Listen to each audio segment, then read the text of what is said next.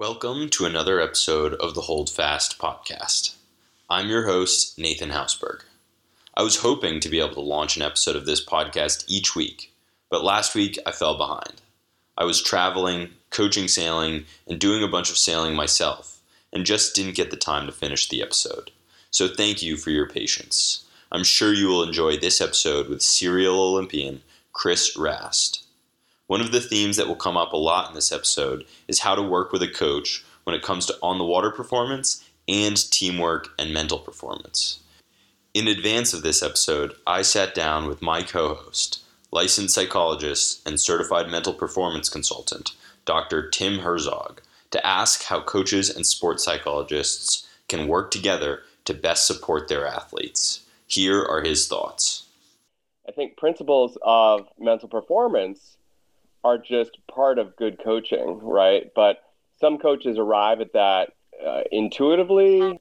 Where I think sports psychology comes in as a field is that you know a lot of these principles of good coaching we we figure them out through research. So it's not just good intuition; it's it's really empirically tried and true. You know, I, I think the ideal scenario is when uh, athletes and coaches are working hand in hand with sports psychologists all the time. You know, the, the coach, in a sense, is the on the ground sports psychologist, uh, but in in a way that one is is in line with the person's competence, right? Where they aren't they aren't trying to take on a, a mental health care provider role. Um, and two, so that you know what their gut is telling them in terms of how to best coach um, is guided by again, you know, principles that we've determined via research, not just through intuition. You can learn more about Dr. Herzog by following the link to his website that I'll include in the show notes of this episode. And keep an ear out for his questions during the episode. Now, please enjoy after practice, like after three, four hours out on the water, we would literally race to the ramp.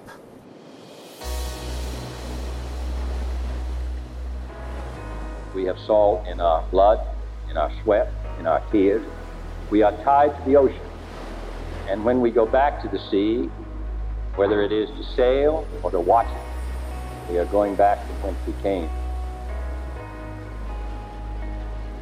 This is Hold Fast USA, a podcast about U.S. Olympic sailing, the failures, the successes, and the stories behind the sailors attempting to scale one of the pinnacles of our sport. I'm your host, Nathan Hausberg, and this week we sit down with three time Olympic sailor Chris Rast.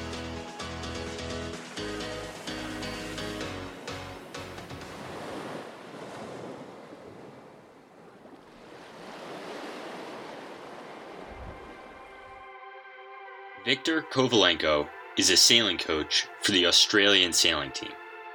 He's the winningest Olympic sailing coach in the history of the discipline. His sailors have won more medals and more world championships than any other sailing coach ever by a long shot.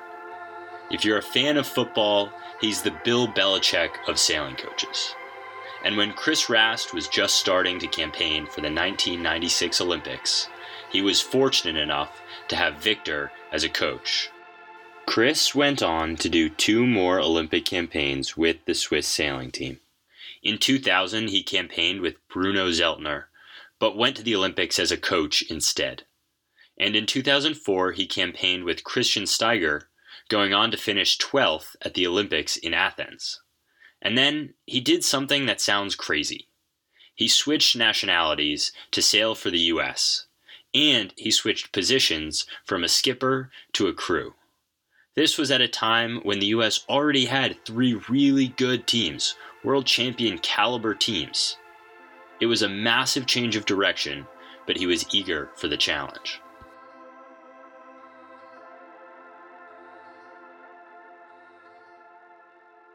Chris Rast, living in Switzerland with my wife and two kids. Um, pro sailor slash coach. Uh, been to a couple Olympics.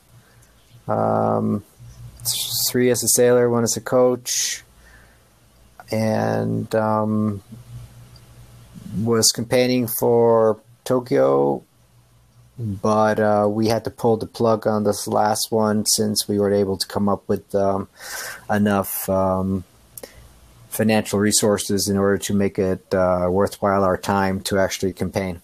When did you first start campaigning for the Olympics? Uh, it was a bit of a last minute campaign. Uh, went to the 1996 Olympics, uh, started campaigning in 1994. Uh, was lucky enough to take advantage of uh, one of the greatest all time coaches in the 470, Victor. And um, we were able to qualify our country and uh, qualify our own team and uh, went to Savannah, Georgia.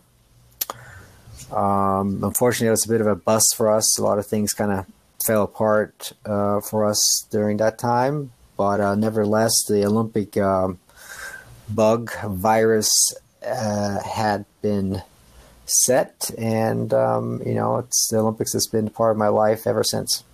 Was that like a tough decision to get into campaigning at that time? Yeah, definitely. You know, I was a, I was at university. Um, I, I had wanted to campaign before, but never really found someone or did not find anyone that um, was willing to commit to the same extent as I wanted to. And then that kind of came along. Uh, his name was uh, Jean Pierre, a French speaking Swiss guy. And so we, uh, we, we eventually we, uh, yeah, we committed full time and we had Victor, as I said, Victor as a coach. And we pretty much sailed from, you know, um, 24 7 until the Olympics. So it was very tight. There's a lot of pressure, a lot of stress involved. Uh, and there was things that, you know, it took me years to really fully digest all of the practice that we did um, beforehand, just was so, it's very condensed um, period. What was it like having Victor in the coach? Well, I experienced Victor when he was still kind of fresh out of the um, Soviet Union slash Ukraine. Uh, you know, 1992 was his last Olympics with the Russians, and he was still very much in that uh, you know S- Soviet mindset. Uh, when we got to you know start working with them a lot of hours on the water. Um, you know, we would go out and uh, I swear to God, we would do 30 minutes uh, 360s one way and 30 minutes 360s the other way. Mm. Uh, and just uh, automation, you know, uh, muscle memory. And, uh, you know, we would show up regattas and all these other teams would be doing um, a ton of like boat speed work and tuning. And he'd be like, nope, you guys are doing boat handling. You know, we'd spend hours just boat handling the boat around the course. And I just remember this one time we were in Melbourne, Australia, and uh, these top teams had come together and they did all this tuning and they were out going miles and miles while we were doing all the boat handling. And at the end of the day, uh, we would do these um, practice races. And um, even though these were the fastest guys, you know, at this time, uh, this were a, a, Greek team and uh, some Australians and stuff, we would beat them uh, just because we have better boat feel. We just felt the boat, you know, more, and uh, we were able to accelerate the boat and go go around the corners. Um, I understand it was it was a bit of a tall task in that first 90, 1996 campaign um, just to qualify mm. Switzerland for the Olympics in sailing. Um, how were those trials um, structured? So there was another Swiss team. Actually, one of my best mates which was kind of interesting. He more or less taught me how to sail.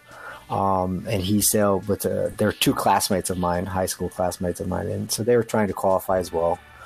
Um, so the qualifi- qualification criteria or procedure was we had to qualify the country, um, as usual, but we also had to we had to be best Swiss, and we also had to um, uh, achieve a minimum ranking at the worlds. So in Switzerland, they don't just send you to the Olympics if you win the trials. Like you have to be at a minimum level. So we had to finish top eight nations at the Worlds in Brazil, and um, that was a basically you had to finish like in the top nine, and we were actually able to do that. So we finished in the top ten at the Worlds uh, during the Olympic year, which was a pretty big feat for us. You know, our work with Kovalenko, with Richter, uh, you know, didn't allow for a lot of errors, but I got along really well with Victor. Um, uh, um, there was more issues with uh, my my crew with Jean Pierre. Uh, it's a bit of a, you know, how it is a triangle uh, relationship, and you know, one guy usually kind of gets, you know, it's the bad guy if you want. So, and so it was a little bit difficult with uh, Jean Pierre, but we kind of kept it together, and things were going just okay. We had a great tuning partner who ended up winning the Olympics then that year,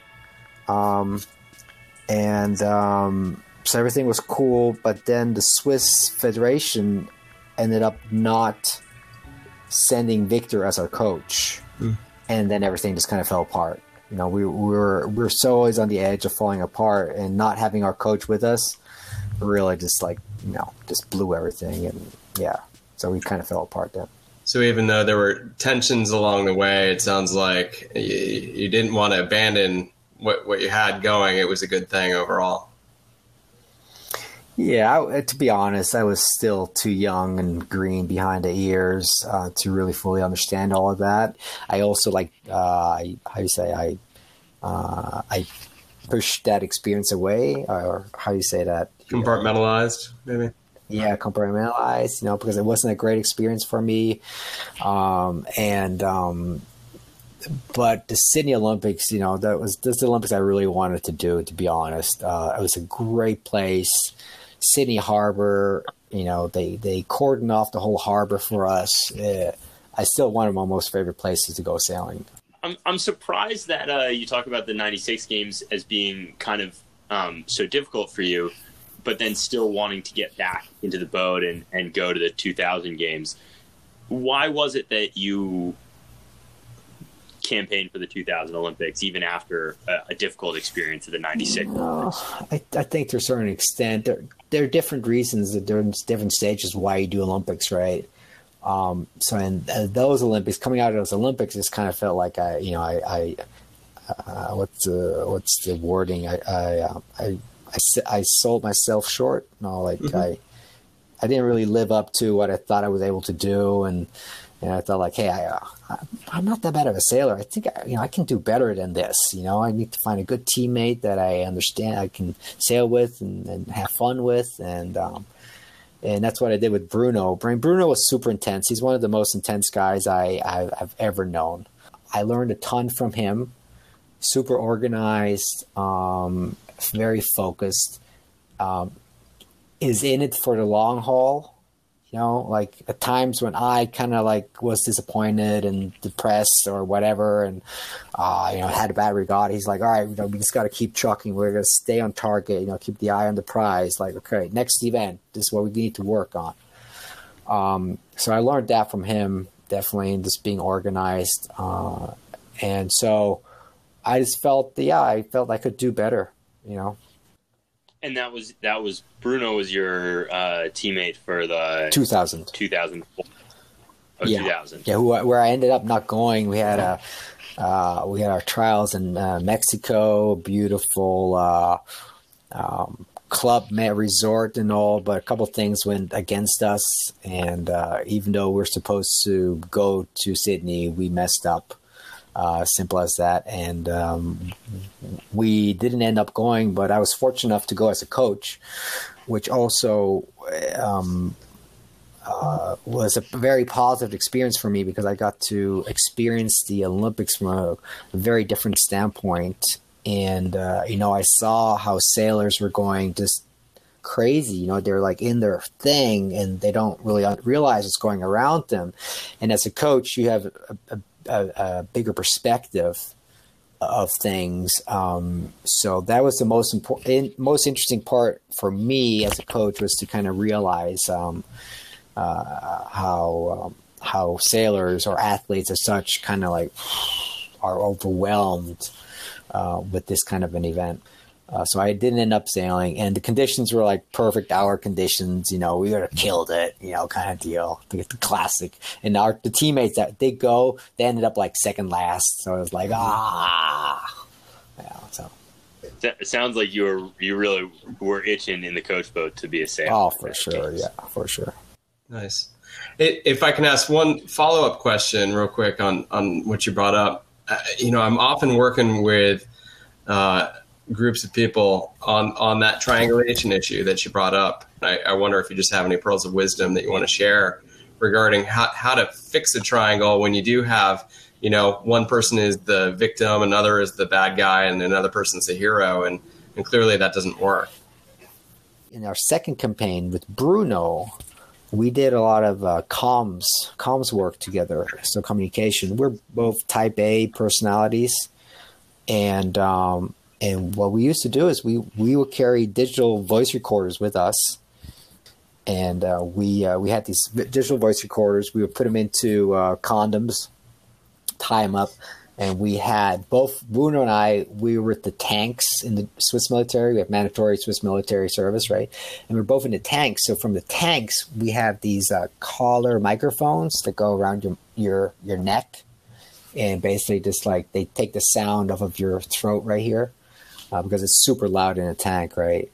And we would carry those, and then again, a lot of work. You know, you come in after sailing in the evening, you load it onto your computer. Back then, that was a big deal too.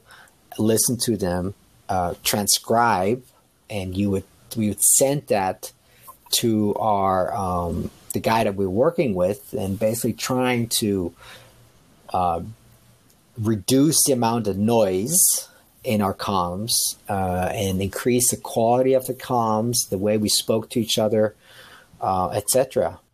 I, I, I, love how systematic you guys were from the sounds of it. I would say my my most uh, the, the, the, campaign that I was with was the most successful one was the one for 2008. So what we did there um, was uh, Tim and I we had two more. Um, people of that we confided in. Is that the right word? Mm-hmm. Um, which was uh, Charlie McKee and um, uh, Jerry, our uh, our sports psychologist. Mm-hmm. Jerry, Jerry May. Uh, May. There mm-hmm. you go. And we would, uh, with Jerry, we would have a phone call once a month. We'd talk for about an hour, and uh, you know, it might look good on paper what Tim and I did, but we had uh, plenty of issues early on in the campaign. You know, where I was just like, "Oh, whoa, this is going to be tough," um, but we we worked through it, um, and it just took work. You know, we would have to.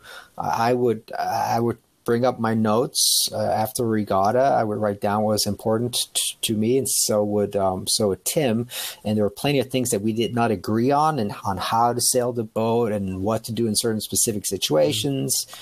And basically, that just allowed us to work through those points and then move on. You know, so we didn't carry it. Uh, there are plenty of things that I did not agree with, and I just had to accept. Mm-hmm and but that's that's how it is. You know you kind of like you know win a battle lose a battle you know and just accept that and, and, move on. Most important is that you do move on.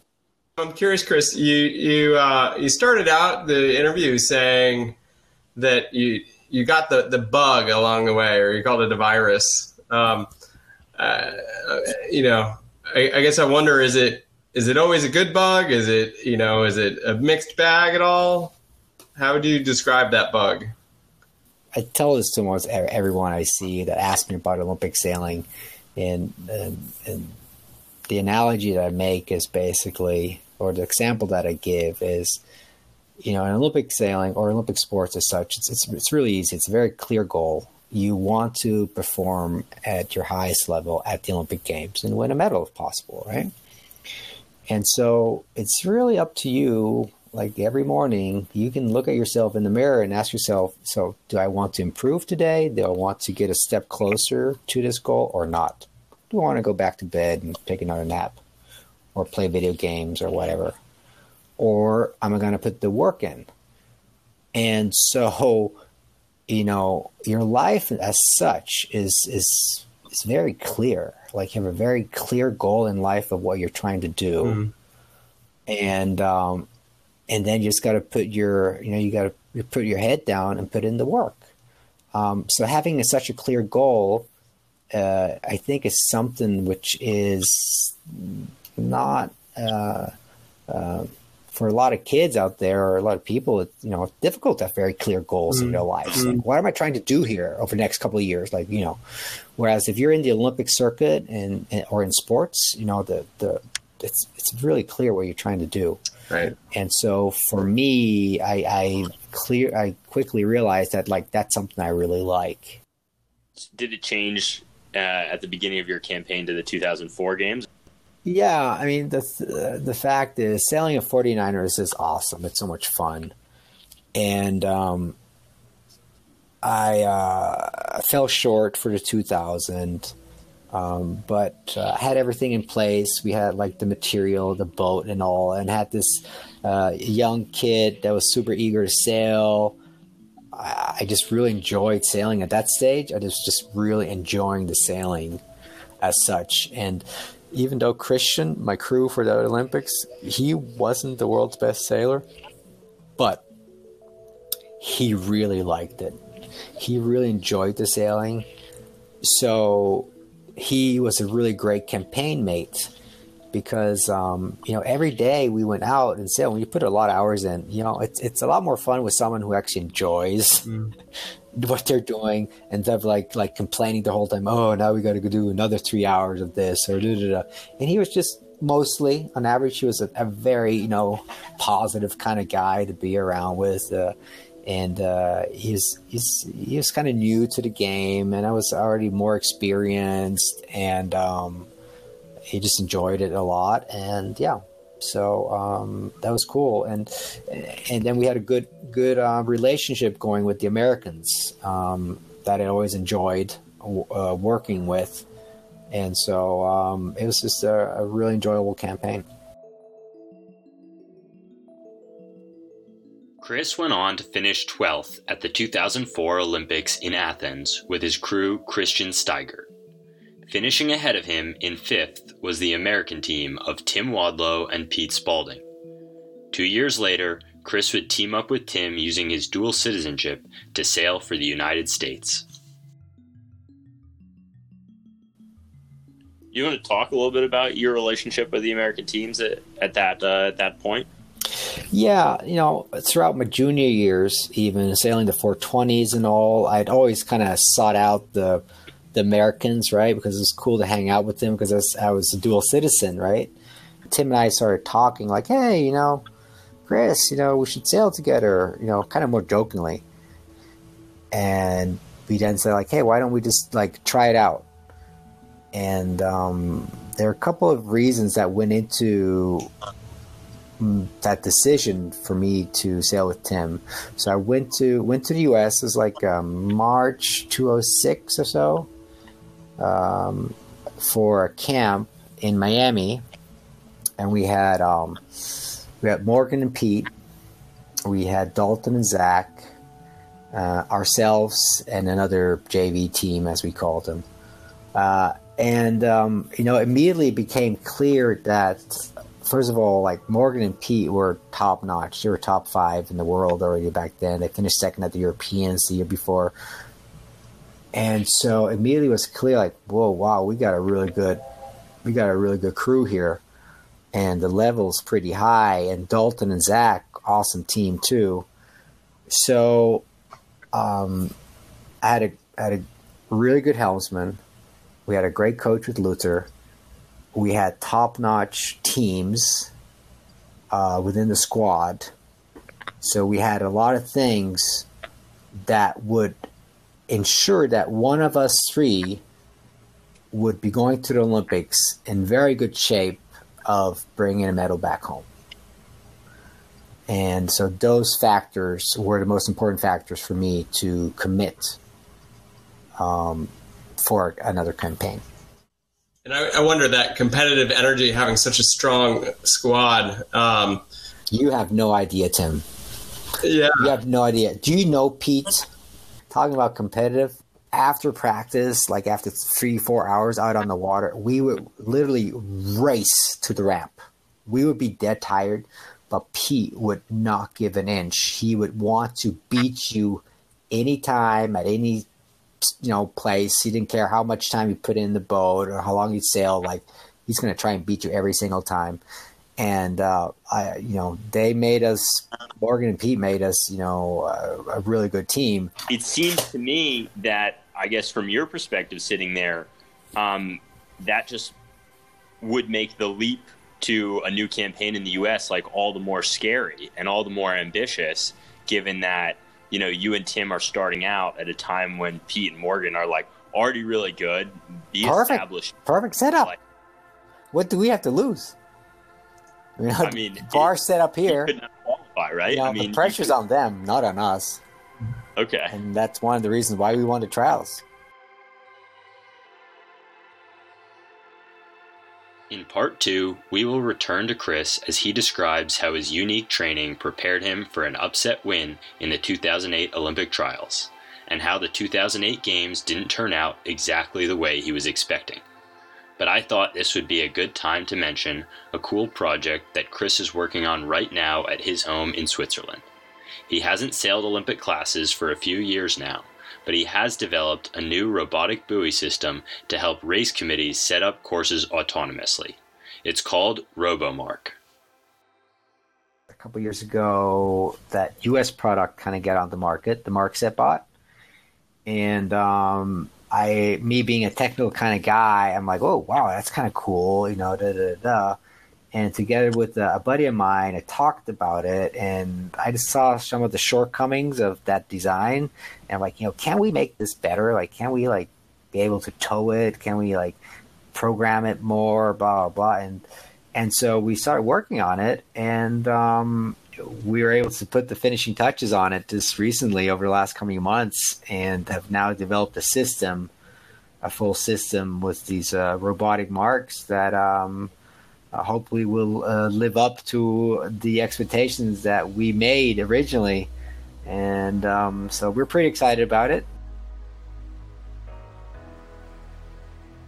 RoboMark is now being used at regattas throughout Europe and is available for pre order on their website, robomark.ch. Go check it out. In the meantime, stay tuned for part two of this interview with three times Olympian Chris Rast. Back then the trials was the most gruesome event ever. Um, 24 races over one week. Um, three days of racing one day off another three days of racing. You know the, regatta went on forever. Thanks for listening to another episode of the Hold Fast podcast. If this is your first episode or you haven't had the chance yet, please make sure to subscribe on whatever platform you are using so that you won't miss the next episode. Also, please consider leaving a five star rating of this podcast on Apple Podcasts. It goes a long way to helping the stories of these athletes get shared. You can also support this podcast by following our Instagram, HoldFastUSA, all one word. There you can share your favorite quotes from this episode. Until next time, I wish you fair winds and following seas.